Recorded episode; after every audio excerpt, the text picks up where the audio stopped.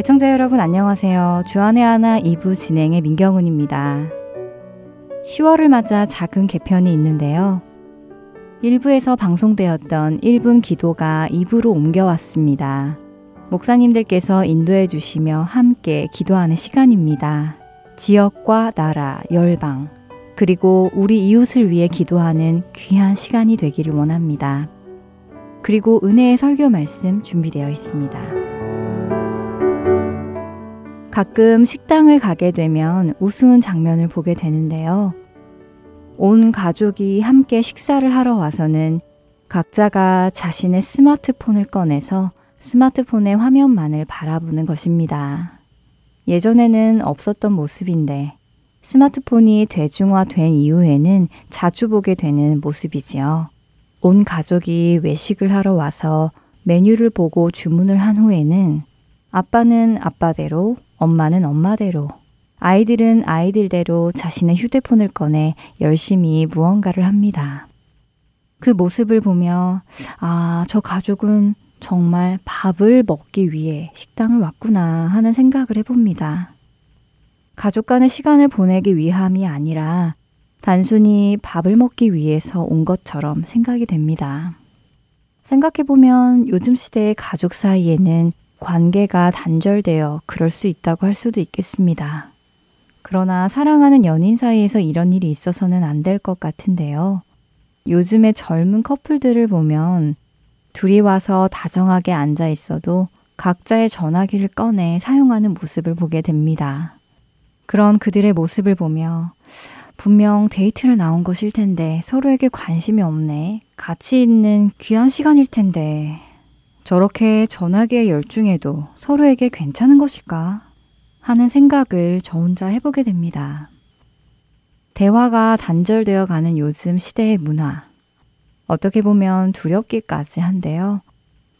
찬양 함께 들으신 후에 말씀 계속 나누겠습니다.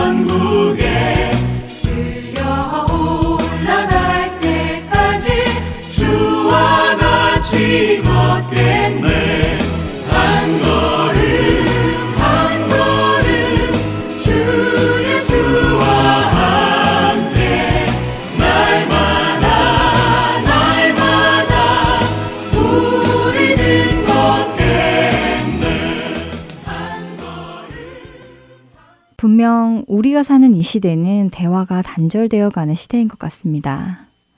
예전엔 어디를 가도 대화를 나누는 사람들을 쉽게 보았는데요. 하지만 요즘은 어디를 가도 대화는 별로 없고 서로의 손에 들린 전화기에서 눈을 떼지 못하는 모습을 쉽게 봅니다. 이렇게 서로가 대화가 없는 가족, 또 연인을 볼 때 여러분은 그들의 관계 안에서 사랑이 있다고 느껴지시는지요? 물론 그들은 서로 사랑한다고 대답은 할 것 같습니다. 그러나 왠지 저는 그런 모습 안에서 서로를 향한 진실한 사랑이 있다고는 느껴지지가 않습니다.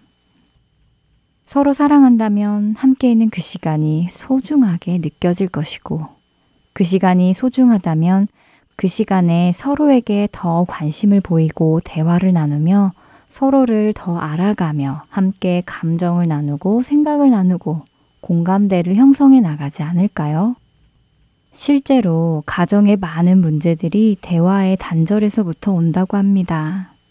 부부간의 대화가 사라지고 부모와 자녀 사이에서 대화가 사라지므로 서로가 서로에 대해 모르고 또 서로가 서로에 대해 모르니 각자 자신의 추측으로 상대를 생각하고 판단하다가 어떤 기회에 대화라도 하게 되면 서로 다른 생각으로 혼란스러워하고 다투게 되고 서로 자신만 옳다고 정죄하게 된다고 하네요. 그래서 대화는 중요한데요. 대화의 양과 질은 그 관계의 친밀성과 건강함을 알 수 있는 척도가 될 수 있을 것입니다. 여러분의 대화 생활은 어떠신가요? 여러분의 가족 간의 대화, 부부 간의 대화, 친구들과의 대화, 성도들과의 대화를 통해 여러분과 그들의 관계의 건강을 검사해 보시는 것이 어떠실까요?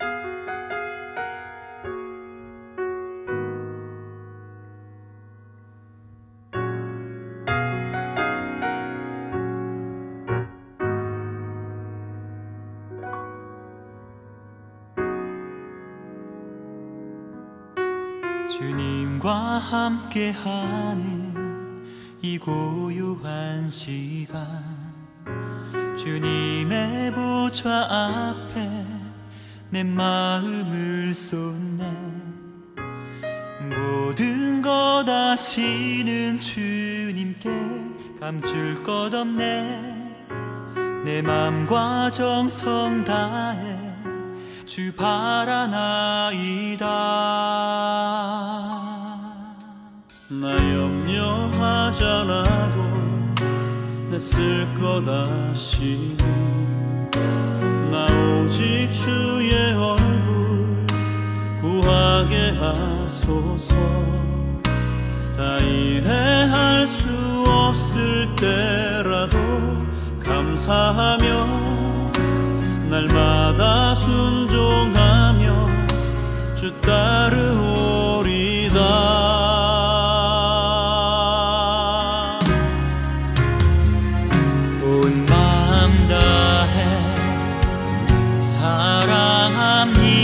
她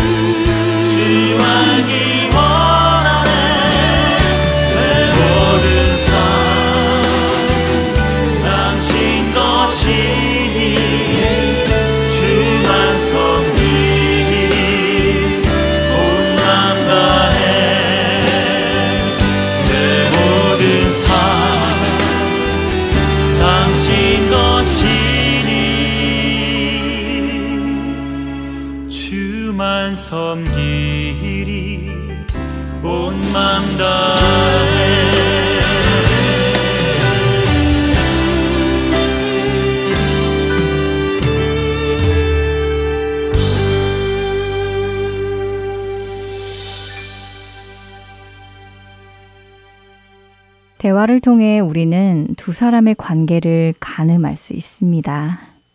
그들이 얼마나 친밀한지, 얼마나 서로를 생각하는지, 얼마나 서로를 사랑하는지 말입니다.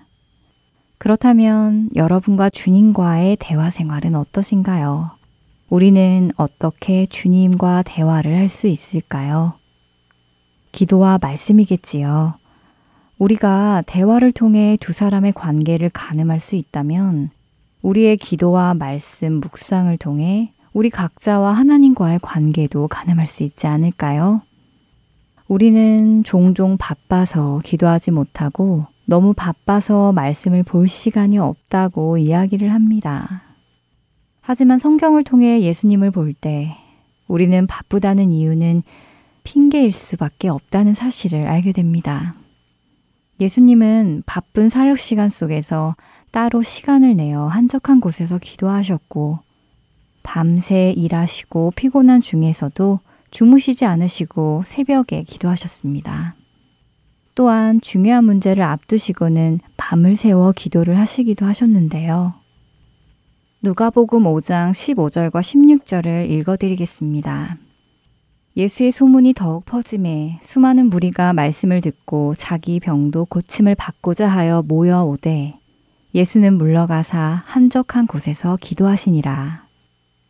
또 마가복음 1장 32절에서 35절의 말씀입니다. 저물어 해 질 때에 모든 병자와 귀신 들린 자를 예수께 데려오니 온 동네가 그 문 앞에 모였더라. 예수께서 각종 병이 든 많은 사람을 고치시며 많은 귀신을 내쫓으시되 귀신은 자기가 알므로 그 말하는 것을 허락하지 아니하시니라. 새벽 아직도 밝기 전에 예수께서 일어나 나가 한적한 곳으로 가서 거기서 기도하시더니 마지막으로 누가복음 6장 12절과 13절의 말씀 읽어드리겠습니다. 이때 예수께서 기도하시러 산으로 가사 밤이 새도록 하나님께 기도하시고 밝음에 그 제자들을 부르사 그 중에서 열두를 택하여 사도라 칭하셨으니 예수님과 하나님의 친밀하심을 예수님의 기도의 삶을 보면 알 수 있겠지요.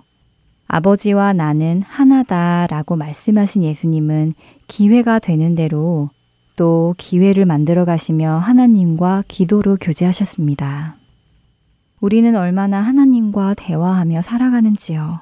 혹시 하나님과의 대화 자체를 불편하게 생각하며 피하고 있지는 않는지요? 우리가 하나님을 사랑한다면 자연히 하나님과의 대화의 시간을 늘려갈 것입니다.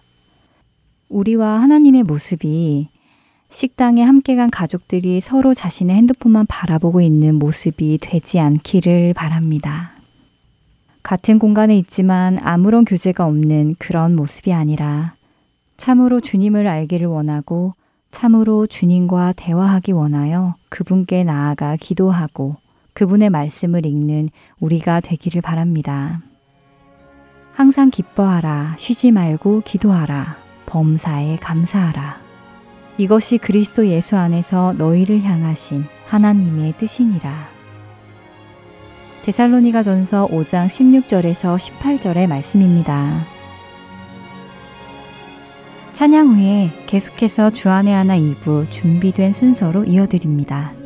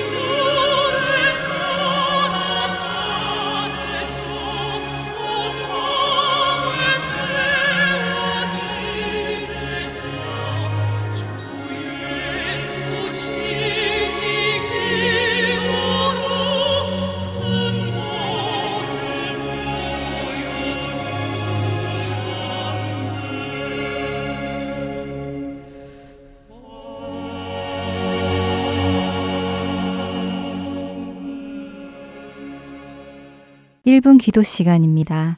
아리조나 구세군 피닉스 사랑의 교회 오기연 사관님께서 진행해 주십니다.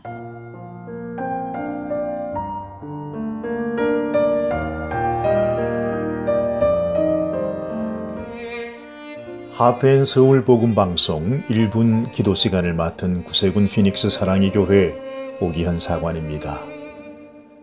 오늘은 전 세계를 혼돈과 공포로 내어 몰고 있는 북한의 핵 위협으로 인한 국제 정세와 또한 온갖 천재지변으로 인한 재난으로 고통받는 나라들을 위해서 함께 마음을 모아 기도하기를 원합니다. 이제는 어느 누구도 이러한 상황과 관계없다고 말할 수 없을 정도로 세계는 하나의 지구촌이 되어 있습니다. 우리 자신과 다른 사람들이 남이 될 수 없습니다. 또한 나라와 나라들도 남이 될 수 없는 현실에 직면하고 있지요. 서로를 위해서 중보하며 기도하는 일, 그리고 다른 사람의 겪는 고통을 우리 자신의 고통으로 여기고 더욱 한 마음으로 기도해야 할 때인 줄 믿습니다. 부디 모든 영혼과 나라들이 회개함으로 하나님의 긍휼을 입을 수 있도록 우리 모두 마음을 모아 함께 기도하기를 원합니다. 그럼 같이 기도하겠습니다.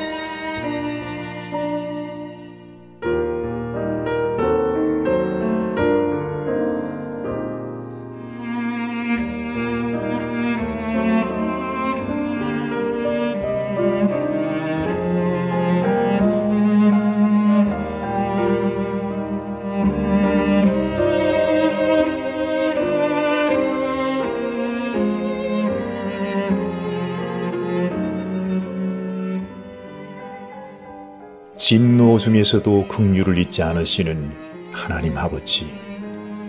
인간의 욕심과 어리석음으로 스스로 멸망을 향해 달려가는 나라들을 불쌍히 여겨 주시옵소서. 그 영혼들을 기억하여 주시옵소서. 하나님의 특별한 은혜가 아니면 이 땅의 나라와 민족에게 이제는 아무런 소망이 없음을 고백합니다. 하나님을 알지 못하는 각 나라 위정자들의 완악함과 폐역함을 꺾어주시고 인생의 한계를 깨닫고 하나님의 섭리와 하나님의 다스림을 따라 순종할 수 있도록 은혜를 베풀어 주시옵소서. 다가올 자신의 멸망을 깨닫지 못하고 행무기를 자랑 삼는 인간의 어리석음을 깨닫게 하여 주시옵소서. 하나님 앞에 겸손히 기도하는 성도들을 일으켜 주셔서 성도들의 기도로 이 마지막 때 하나님의 공의가 이루어지게 하여 주시기를 간절히 소원합니다. 진노 중에서라도 긍휼을 베풀어 주시옵소서. 예수님의 이름으로 간절히 기도드리옵나이다. 아멘.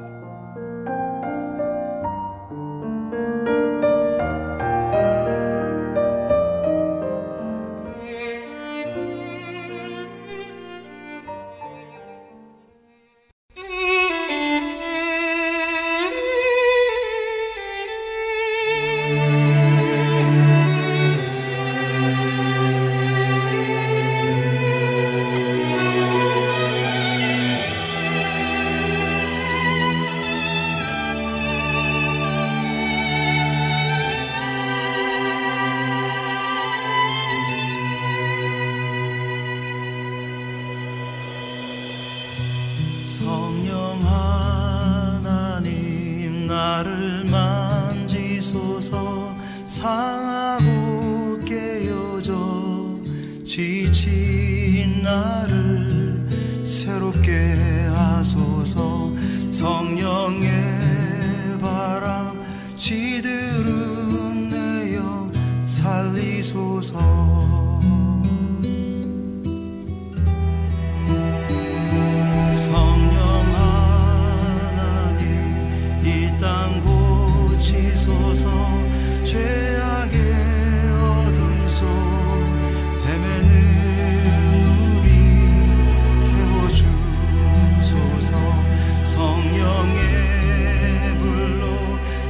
세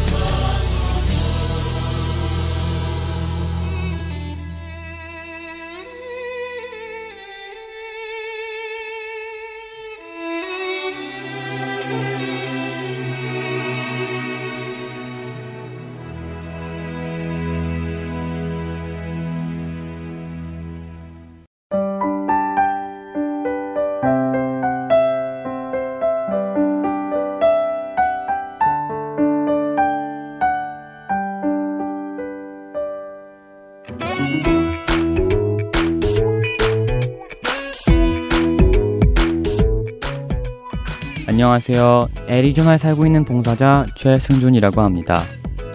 3개월 혹은 6개월마다 새로운 방송들이 여러분을 찾아가는데요. 지난 방송을 다시 듣고 싶어 하시는 분들이 많이 계시더라고요. 그런 분들을 위해 제가 그 방법을 말씀해 드리겠습니다. 홈페이지 www.heartandsoul.org로 접속하셔서 특별 방송을 클릭하시면 됩니다. 또한 CD로 듣고 싶으신 분들은 사무실로 전화해 주시면 원하시는 방송을 CD에 담아 보내드리도록 하겠습니다. 전화하실 사무실 전화번호는 602-866-8999입니다.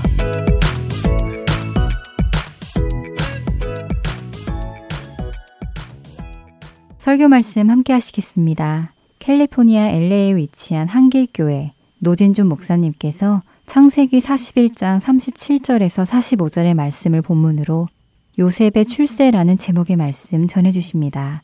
은혜의 시간 되시길 바랍니다.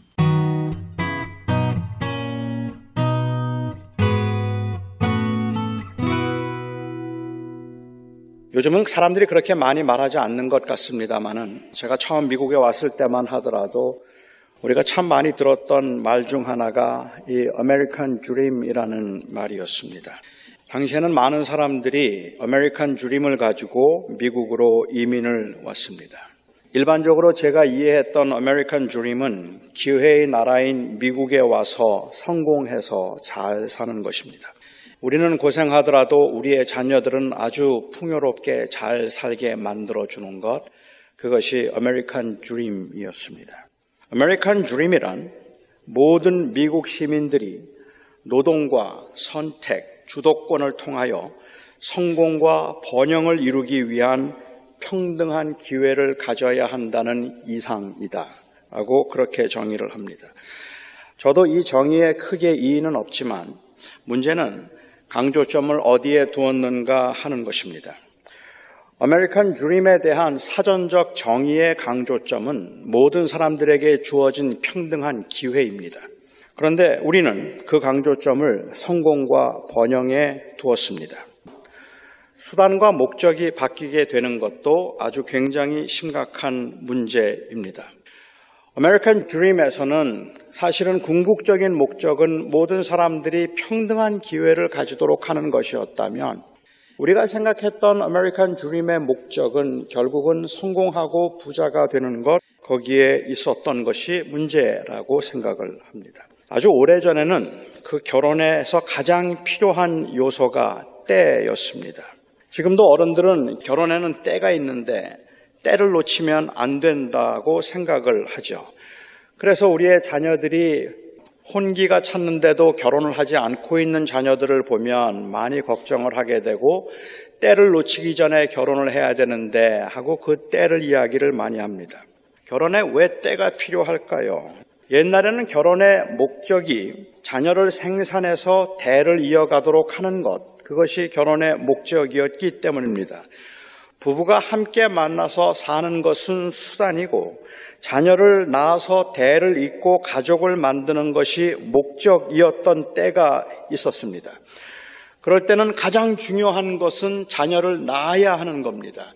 그러기 위해서는 자녀를 낳기에 가장 적절한 때가 언제이고 그 자녀들을 또 키워서 그 다음 때를 이어가도록 하는 것을 도와주기에 적절한 때가 언제일까 하는 것을 사람들은 물었을 겁니다. 지금 시대에는 자녀를 낳는 것은 결혼의 목적이 아니라 마음에 맞는 사람과 함께 사는 것이 결혼의 목적이라서 현대 젊은이들에게는 때가 그렇게 중요한 요소가 되지 않습니다. 이 세상에 아무도 돈 버는 것을 목적으로 사는 사람은 없을 겁니다. 사람들이 열심히 일을 하고 돈을 벌려고 하는 것은 돈이 목적이기 때문이 아니라 사람을 편안하고 행복하게 살아가도록 하는데 돈이 최고의 수단이라고 생각하기 때문입니다. 그런데 살다 보면 이 방향과 목적을 잃어버리고 돈을 버는 일에만 주력하게 되기도 합니다. 제가 아는 어느 분이 미국에 와서 정말 고생을 많이 했습니다. 세탁소를 운영하기도 하고 또 세탁소에서 일을 하기도 하고 뭐 정말 고생고생 온갖 굳은 일을 다 하면서 열심히 돈을 벌었습니다. 아주 열심히 산 덕에 그렇게 나이가 아주 많지는 않았는데도 비교적 돈을 참 많이 벌었는데 그만 병에 걸렸습니다. 결국은 그 병으로 세상을 떠나셨어요. 그 세상을 떠나면서 죽기 전에 나는 이대로는 억울해서 못 죽어요. 탄식하셨습니다. 돈 버는 게 목적이 아니라 잘 사는 게 목적이었는데 벌어놓은 돈을 쓰지도 못하고 죽게 되었으니 너무 억울하셨나 봅니다. 그런데 사실 우리가 바싹 정신을 차리지 않으면 수단이 목적이 되거나 아니면 이 목적을 상실한 채 정신없이 그냥 살게 되는 경우들은 허다하게 많습니다. 청년 때는 순수하기도 하고 이상적이기도 해서 꼭 성공해서 힘이 생기고 돈을 벌게 되면 약하고 소외된 사람들의 편에 서겠다고 내가 그 억울하고 힘들고 그리고 어렵게 살았기 때문에 어렵게 산 사람들을 내가 도와주는 그러한 사람이 되겠다고 다짐을 하는 사람들은 굉장히 많지만 막상 힘이 생기고 돈이 생기면 사람들은 달라집니다. 더 큰 꿈을 이루기 위해서는 아직은 다른 사람들을 돕기에는 충분히 힘이 없어서 조금 더 돈을 벌어야 한다는 그럴듯한 명분이 있기는 하더라도 결국은 이 일은 끝이 없는 일이 되고 말 뿐만 아니라 원래의 목적을 상실한 채 수단이 목적이 되어 버리기도 합니다. 약자와 소외된 자를 위해서 산다는 말이 그냥 막연한 이상이 아니라 진실한 목적이며 의미였는가 하는 것은 실제로 돈을 벌어보면 압니다. 그리고 안정적인 자리에 올라가 보면 알 수 있습니다. 현대인들, 특히 현대 그리스도인들에게서 보이는 모습은 처음부터 그리스도인으로서의 삶의 목적 의식이 아예 없거나 아니면 그 목적을 이루기 위한 수단에 눌려서 목적을 상실한 모습으로 보인다는 것이 안타깝습니다. 어쩌면 모든 현대인들이 행복을 인생의 목적으로 삼았다 할지라도 그 목적을 이루기 위한 최고의 수단으로 생각했던 이 돈과 권력에 행복을 빼앗긴 채 그냥 방황하고 있는 것인지도 모릅니다. 인생은 정말 한 방이다. 그냥 한 번 터지면, 그러면 대박 나면, 그러면 인생은 피는 거다. 이렇게 생각하고 믿는 사람들이 있다면, 그들이 대표적인 인물로 꼽을 수 있음직한 사람이 바로 요셉입니다. 요셉이 경험한 인생 역전 드라마는 정말로 웬만한 사람들은 경험하기 어려운 흔치 않은 일입니다. 가장 밑바닥 인생에서 그야말로 한순간에 최고의 자리에 오른 사람이 요셉이었으니까요.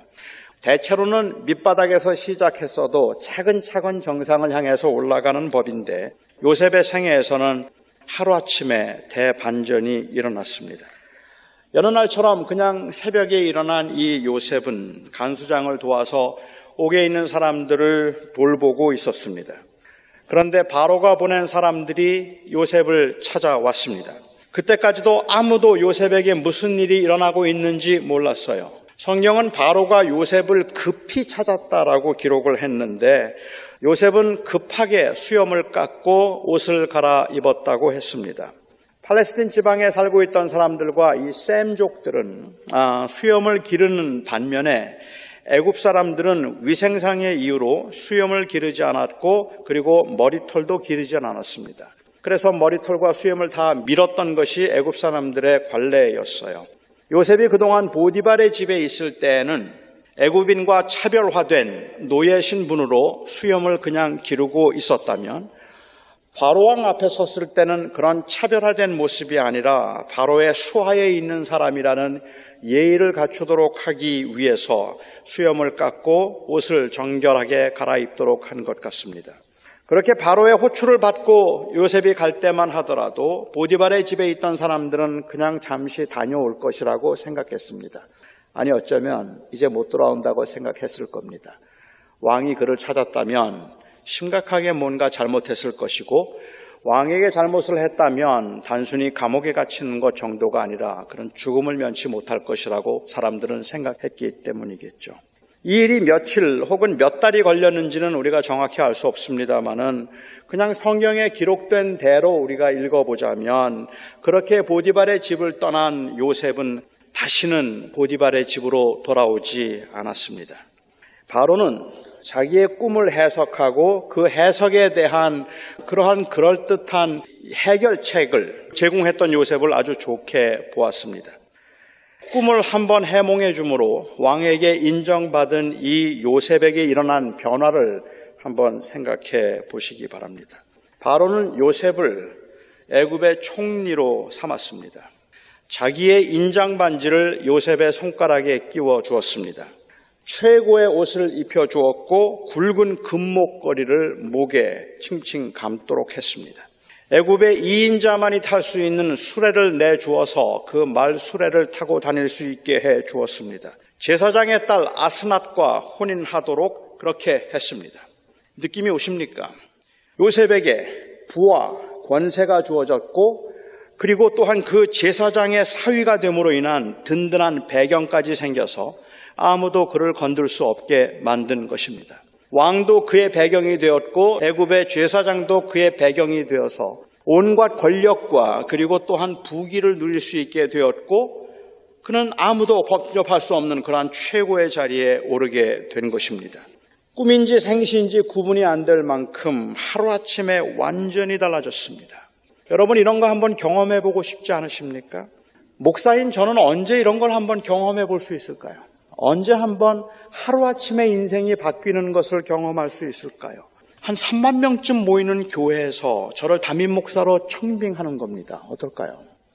그래서 제가 그 교회 청빙을 받아 갔는데 운전기사가 딸린 최고급 승용차를 내주는 거예요. 그래서 최고급 승용차를 타고 여러 명의 비서를 두어서 그 비서들이 제 모든 일정들을 관리할 뿐만 아니라 저의 모든 일들을 다 수족이 되어서 도와주고 있는 겁니다. 이쯤 되면 제가 요셉의 출세가 좀 실감이 날까요? 제가 만일 요셉이었다면 잘 차려입고 황금 마차를 타고 호위 무사들과 신하들을 대동해서 보디발의 집에 갔을 것 같아요. 가장 고생하던 곳에 가면 그 출세가 가장 실감나는 법이 아닙니까? 그래서 금이 환양이라는 말도 있잖아요. 그러니까 아마 그렇게 집을 한번 가보는 거죠. 아마도 보디발과 보디발의 아내는 벌벌 떨었겠죠.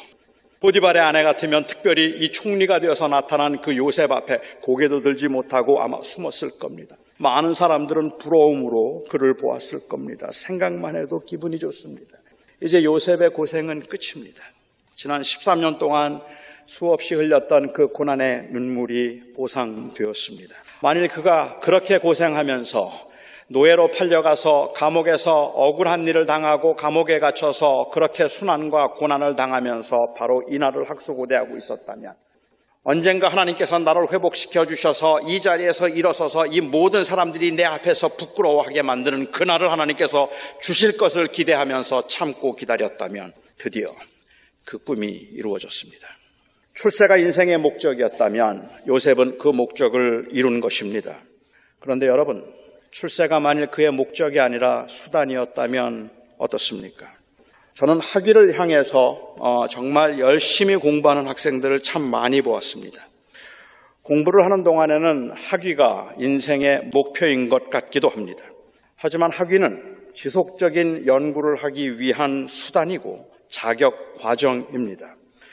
그럼 학위를 받고 교수가 되는 게 목표입니까? 엄밀히 말하면 교수가 되는 것도 수단이어야 합니다. 궁극적인 목표는 가르침과 연구이어야 하는 것이죠. 그런데 교수가 되는 것이 목표가 되면 일단 교수가 되었으면 목표를 달성한 것이고 남은 사명과 일은 이제 달성한 그 목표를 잘 유지하는 것 그것이 됩니다. 가르침은 교수직을 유지하기 위한 수단이 될 뿐입니다. 저는 인생을 살아가는 데 있어서 이 둘이 비슷하게 보일지라도 아주 다르다고 생각을 합니다. 그냥 단순히 학위가 목적이 되어서 아니면 교수가 되는 것이 목표가 되어서 그 교수가 됐을 때 출세하고 성공인 것이라고 생각을 하고 있다면 사실은 그가 그 이 연구를 얼마나 많이 하든지 논문을 얼마를 발표하든지 학생들에게 어떤 학문적인 실적을 그 보여주든지 그건 그렇게 중요한 게 아닙니다. 정말 중요한 것은 교수직을 유지하느냐가 중요한 겁니다. 왜냐하면 그것이 목표였기 때문에 그렇습니다. 하지만 연구가 목적이고 가르치는 게 목표가 될 때는 교수직은 그냥 수단일 뿐입니다. 그 자리에 있음으로 인하여서 내가 해야 되는 그 일들을 잘해서 좋은 결과와 성과가 나타나고 후학들에게 영향을 끼칠 수 있을 때 비로소 그 목표를 이루었다고 말할 수 있을 겁니다. 이건 엄청난 차이가 있는 겁니다. 요셉의 목표가 출세였다면 그 출세에는 사명도 없고 책임도 없습니다. 그냥 그 힘과 권력을 누리기만 하면 되는 것이고 잘 유지하기만 하면 되는 겁니다. 저는 그리스도인들조차도 마치 출세가 목표였던 것처럼 출세를 하나님의 축복이라고 부르는 것이 불편합니다. 마치 하나님께서 기도에 응답해 주셔서 부자가 되게 하시고 열심히 하나님을 섬겼더니 하나님께서 자녀들이 복을 받게 하신 것처럼 사업이 잘 되고 높은 위치에 오르게 된 것을 하나님의 축복이라고 말하는 것이 불편하다는 말입니다. 재물은 축복이 아니라 사명입니다. 그리스도인들에게는 그것들이 하나님의 뜻을 이루고 하나님의 나라를 세우도록 하기 위한 수단이라는 이 확고한 인식이 필요하다는 말입니다. 저는 요셉은 그랬다고 생각합니다. 요셉은 13년 동안 고생하고 난 다음에 30살의 나이에 그야말로 젊기 이를 데 없는 그 나이에 애굽의 총리가 되므로 출세했으니까 내 인생 폈다라고 생각하고 출세를 목표로 삼은 것 같지는 않다는 말입니다. 나중에 요셉의 형제들과 그리고 아버지가 요셉 덕분에 애굽에 와서 호강을 하며 살게 되었습니다. 요셉의 형제들은 자기를 팔아서 죽이려고 했고 노예로 만들어 버렸기 때문에 보복하고 복수를 할 줄 알았는데 아무것도 하지 않고 있는 그 모습이 너무 이상해서 두려웠습니다. 그들이 생각할 수 있었던 유일한 이유는 아버지입니다. 효자였던 요셉이 아버지의 마음을 아프게 해드리지 않기 위해서 형제가 서로 싸워서 아버지가 마음 아파하면 안 될 것 같아서 지금 아버지가 살아계시는 동안에는 참고 있는 것이라고 생각을 했습니다. 그것 말고는 일반적으로 상식적으로 생각할 때 요셉이 요셉의 형제들에게 환대하는 것이 이해가 되지 않았기 때문에 그렇습니다. 그런데 아버지 야곱이 죽었습니다. 요셉의 형들은 아버지의 죽음으로 인한 슬픔 못지않게 아버지의 죽음으로 인한 요셉의 보복이 두려웠습니다.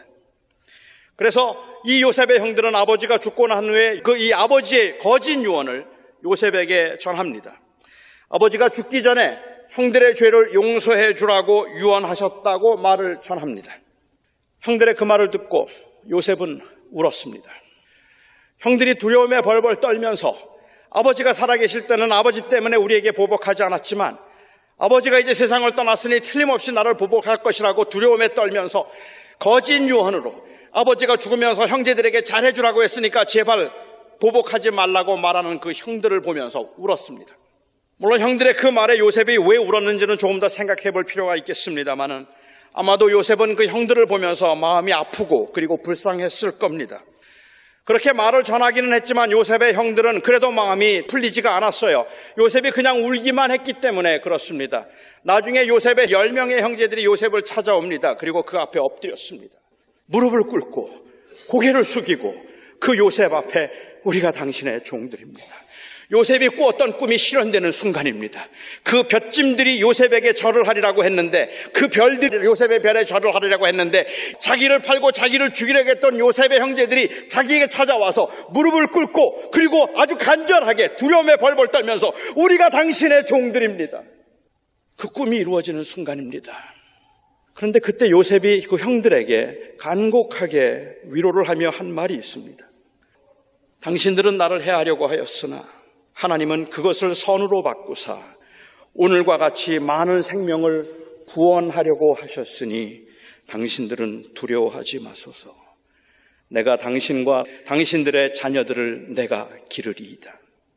이건 단순히 요셉이 굉장히 너그러운 사람이라서 뭐 그만큼 출세했기 때문에 이제는 옛날 건 다 잊어버렸기 때문에 보인 반응이 아니라 그의 출세를 하나님의 뜻을 이루고 구원 계획을 이루기 위한 하나님의 수단으로 보았기 때문에 보일 수 있는 반응이었습니다. 요셉은 적어도 세 번을 이 같은 이야기를 형제들에게 간곡하게 이야기를 합니다. 처음 형들을 보고 자기가 요셉인 것을 알리고 난 다음에도 두려워하지 마세요. 하나님이 그 백성들을 구원하려고 당신들을 지키려고 하나님께서 나를 먼저 보내신 것입니다. 그는 그의 출세를 결코 자기가 다른 사람들을 군림할 수 있는 그러한 자리라고 생각하는 것이 아니라 그는 그의 출세를 하나님께서 하나님의 일을 하기 위해서 주신 그러한 일이라고 생각을 하고 있었기 때문에 복수할 수 없었습니다. 그 형들을 그가 그래서 그 자기의 권력을 가지고 누를 수 없었다는 말입니다. 이 12명 형제들 중에 요셉이 제일 먼저 죽습니다. 나이가 어렸음에도 불구하고 11번째였던 요셉이 제일 먼저 죽는데 요셉이 죽으면서 형들에게 했던 유언이 있습니다. 그 유언으로 창세기가 끝나요. 창세기의 결론입니다. 그 유언의 말씀, 나는 죽을 것이나 하나님이 당신들을 돌보시고 당신들을 이 땅에서 인도하여 내사 아브라함과 이삭과 야곱에게 맹세하신 땅에 이르게 하실 것입니다. 나중에 그 약속의 땅으로 들어갈 때에 내 해골을 같이 가지고 가겠다고 약속해 주십시오. 그는 애굽에 살면서 그가 바라보아야 하는 곳은 바로 가나안이라는 것을 알고 있었습니다. 그 아브라함과 이삭과 야곱이 묻혀 있는 그곳에 이제 그 가족들과 함께 자기도 묻히고 싶었습니다. 애굽에 살고 있었지만 그의 꿈은 애굽에 있지 않았습니다. 애굽에 살고 있었지만 애굽에서 출세하고 성공한 것이 아니라 그는 바로 약속의 땅을 바라보고 있었다는 말입니다. 우리가 그렇지 않습니까? 우리가 이 땅에 살면서 많은 것을 누리고 있지만 우리가 항상 고백해야 되는 것은 우리가 바라는 것은 바로 이 땅이 아니라 애굽에서의 출세가 아니라 모든 사람들이 부러워하는 그 제2인자가 타는 마차를 타고 목을 금목고 휘감고 다니고 있는 그 모습이 아니라 내 아버지 내 조상의 약속하신 그 땅에 들어가는 것 그게 바로 우리의 목표가 아니다는 말입니다. 그런데 어떻게 예수 믿는 사람들이 이 땅에서의 출세를 축복이라는 이름으로 그냥 누릴 수 있느냐는 말이에요. 어떻게 이 땅에 사는 동안에 내가 권력을 가졌으니까 그 권력을 가지고 권력을 남용해서 다른 사람들을 누르고 가난하고 약한 사람들을 무시하면서 흙수저가 금수저 된 것이 마치 대단한 축복이나 되는 것처럼 아무런 사명도 느끼지 않고 살 수 있겠느냐는 말이에요. 우리가 이 땅에 소망을 두고 사는 게 아닌데 우리가 죽어서라도 그 해골이라도 약속의 땅에 들어가고 싶은 게 우리인데 그의 목표는 애굽에서 잘 사는 것이 아니라 하나님의 언약의 백성으로 약속의 땅에서 사는 것이었습니다. 돈 걱정하지 않아도 될 만큼 모아두었기 때문에 인생의 목표가 달성된 것은 아닙니다. 그리스도인의 목표는 그렇게 달성한 목표, 그 목표를 그냥 유지하기 위해서 실수하지 않고 성실하게 사는 것도 아닙니다. 그런데 너무 많은 사람들이 그것을 목표가 아니라고 말을 하지만 일단 우리가 원하는 것들을 성취하고 나면 우리의 모든 관심은 그 원하는 성취한 것을 잃어버리지 않는 데만 있어요. 어떻게 하면 이것을 계속해서 유지할 수 있을까? 그리스도인의 목표는 그 목표를 유지하기 위해서 그냥 단순히 실수하지 않는 것, 그것도 아닙니다. 그건 처음부터 목표가 아닙니다. 그것들은 그리스도의 제자로 이 세상을 살아가도록 하기 위한 사명을 이루기 위한 수단일 뿐입니다. 그런데 사람들은 돈을 벌면 마치 돈 버는 것이 인생의 목표였던 것처럼 인생의 목적을 잃어버립니다. 돈을 벌지 못하면 마치 그 수단이 없어서 목적을 이룰 수 없는 것처럼 또한 목적을 잃어버립니다. 그래서 하늘에 소망을 두고 사는 그리스도인임에도 불구하고 돈을 벌어도 돈을 못 벌어도 이 세상에 살아야 할 사명과 이유가 분명치 않습니다. 그것이 현대인들에게서 보여질 수 있는 모순입니다. 제가 아는 어느 미국 목사님이 신학교에 있을 때 평생 목회를 하면서 세 번만 목회지를 옮기게 해달라고 기도를 했답니다. 미국 목사들이 한 교회에 머무는 그 평균 수명이 5년이 되지를 않습니다. 그게 평균이라고 한다면 평생을 목회하면서 세 번만 옮기게 해달라는 것, 그것은 현실적으로는 욕심입니다. 그리고 그가 30대 중반에 부임한 첫 교회에서 10년 동안 사역을 했습니다. 많은 시행착오가 있었고, 그리고 그 시행착오를 통한 배움이 있었습니다. 그리고 그는 40대에 두 번째 교회로 사역지를 옮겼습니다. 그 교회에서는 하나님께서 많은 성장을 보게 하셨고, 그리고 부흥을 보게 하셨습니다. 그렇게 큰 교회가 아니었었는데, 그가 사역을 하면서 교인이 한 1,500명 정도 되었답니다. 그분의 간증입니다. 교인이 1,500명이 되니까 교회가 저절로 성장하더랍니다. 크게 실수만 하지 않으면 이제는 내가 고생할 일이 없겠다 싶었답니다. 그렇게 그 교회에서 10년을 사역하고 50대 중반에 그는 메릴랜드에 있는 세 번째 사역지, 교인이 한 100명 정도 되는 교회에서 새로운 사역을 시작했습니다. 당시 제가 있던 노회에서 몇몇 목사님들이 그렇게 새 교회로 오려는 목사님에게 질문을 했습니다. 왜 그 교회를 사임했는가? 혹시 그 교회에서 목회하는 게 너무 힘들었는가? 그 좋은 자리, 그리고 그 성장하는 교회에서 왜 그 교회를 그만두고 지금 이 교회로 왔는가 물었습니다. 그때 그 목사님이 했던 대답이 인상적이었습니다. 제가 기억하는 대로 전하자면 이렇습니다. 교회가 커지고 난 후에 내 마음에 영혼을 사랑하는 마음이 식어가는 것이 두려웠습니다. 나는 교회의 모든 교인들을 가족처럼 돌보는 목회를 다시 하고 싶었습니다. 큰 교회의 목사가 되는 것은 그의 목표가 아니었습니다. 그의 목표는 하나님의 교회를 섬기는 것이었고 하나님의 영광을 위해서 사는 것이었습니다. 그냥 단순히 더 큰 교회에서 안락한 자리에서 편안을 누리고 쉽게 사는 것 그것은 아니었습니다. 오해 마십시오.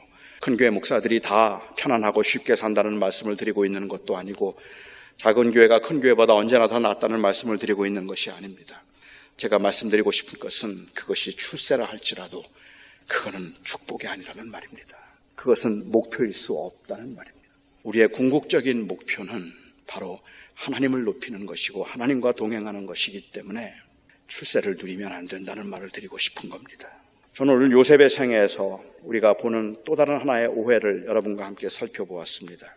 노예로 밑바닥 인생을 살던 요셉이 하나님을 잘 섬기고 진실하고 성실하게 그에게 주어진 일에 책임을 다하며 살았더니 하나님께서 그를 마침내 애굽의 총리로 세우셨다. 이 말은 하나님을 섬김이 수단이고 애굽의 총리가 되었다는 것이 목표인 것처럼 들리기 때문에 마땅치 않습니다.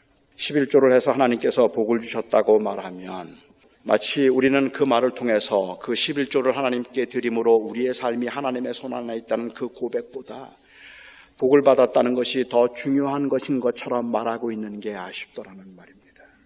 우리의 목표는 우리에게 주어진 모든 것이 하나님의 영광을 위해서 쓰임을 받는 것이 우리의 목적이지 우리가 더 큰 부자가 되는 게 우리의 삶의 목적일 수는 없기 때문에 그렇습니다. 요셉의 출세를 마치 인생의 목표를 달성한 것처럼 묘사하는 것은 본질에 대한 심각한 왜곡입니다.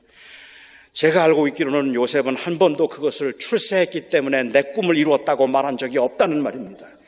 요셉은 그렇게 출세하고 난 다음에도 그것조차도 하나님이 많은 생명을 구원하기 위해서 나를 미리 보내신 것이라고 생각할 만큼 그것을 사명으로 생각하고 있었단 말입니다. 요셉도 알고 있었지만 요셉의 출세는 하나님의 구원을 이루기 위한 수단이었을 뿐입니다. 그가 옥에서 주어진 그 일을 감당했던 그것과 마찬가지로 애굽의 총리가 되어서 그 감당했던 그 일도 하나님의 백성들을 구원하도록 하기 위한 하나님의 일이었습니다.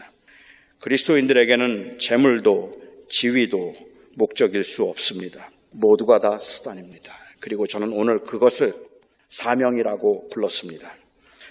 참으로 애석하게도 그동안 우리 교회는 하나님께서 허락하신 그 모든 수단들을 축복이라고 불렀고 이 축복이라는 말 속에는 책임도 사명의식도 없었습니다.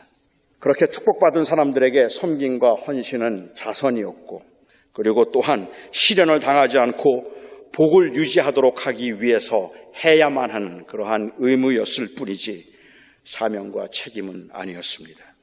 이제 우리는 다르게 생각해야 합니다.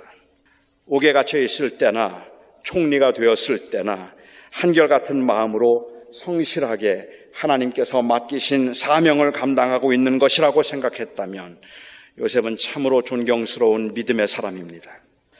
하지만 요셉이 옥에 갇혀 있을 때는 겸손했지만 총리가 되고 난 후에는 축복을 받아서 출세했다고 거들먹거렸다면 그의 출세는 적어도 그리스인으로서 부러워할 것도 흠모할 것도 아닙니다. 세상은 그렇게 말하지 않고 이 세상 사람들은 너 얼마를 가졌는가를 끊임없이 묻고 있고 너는 무엇을 할 줄 아는가를 묻고 있어서 그 능력과 소유에 의해서 한 사람의 가치를 결정하는 이 세상에서 엄청난 유혹과 싸워야 하는 것은 사실이지만 요셉이 옥에 갇힘도 총리가 됨도 하나님의 역사를 이루기 위한 수단으로 보았을 때 우리는 이 땅에서 그리스도인에서의 온전한 자리매김을 할 수 있을 것이라고 확신합니다. 너무 많은 경우에 그것이 하나님께서 주신 복이라는 미명으로 우리에게 주어진 사명을 누리지 못했고 많은 사람들은 그냥 그것을 복이라 생각해서 한없이 부러워하면서 그것만 이루려고 했습니다. 우리는 우리에게 주어진 현장에서 내게 주어진 모든 것은 사명입니다라는 그 고백을 가질 수 있다면 요셉의 생애가 정말로 부러워 보이는 것은 총리가 되어서가 아니라 그의 믿음을 지킬 수 있었던 것이 될 것입니다. 요셉처럼 우리가 그 믿음을 지키며 우리에게 주어진 삶의 현장에서 이 모든 들이 바로 우리 하나님의 역사를 위하여 우리에게 주신 것임을 잊지 않기를 바랍니다.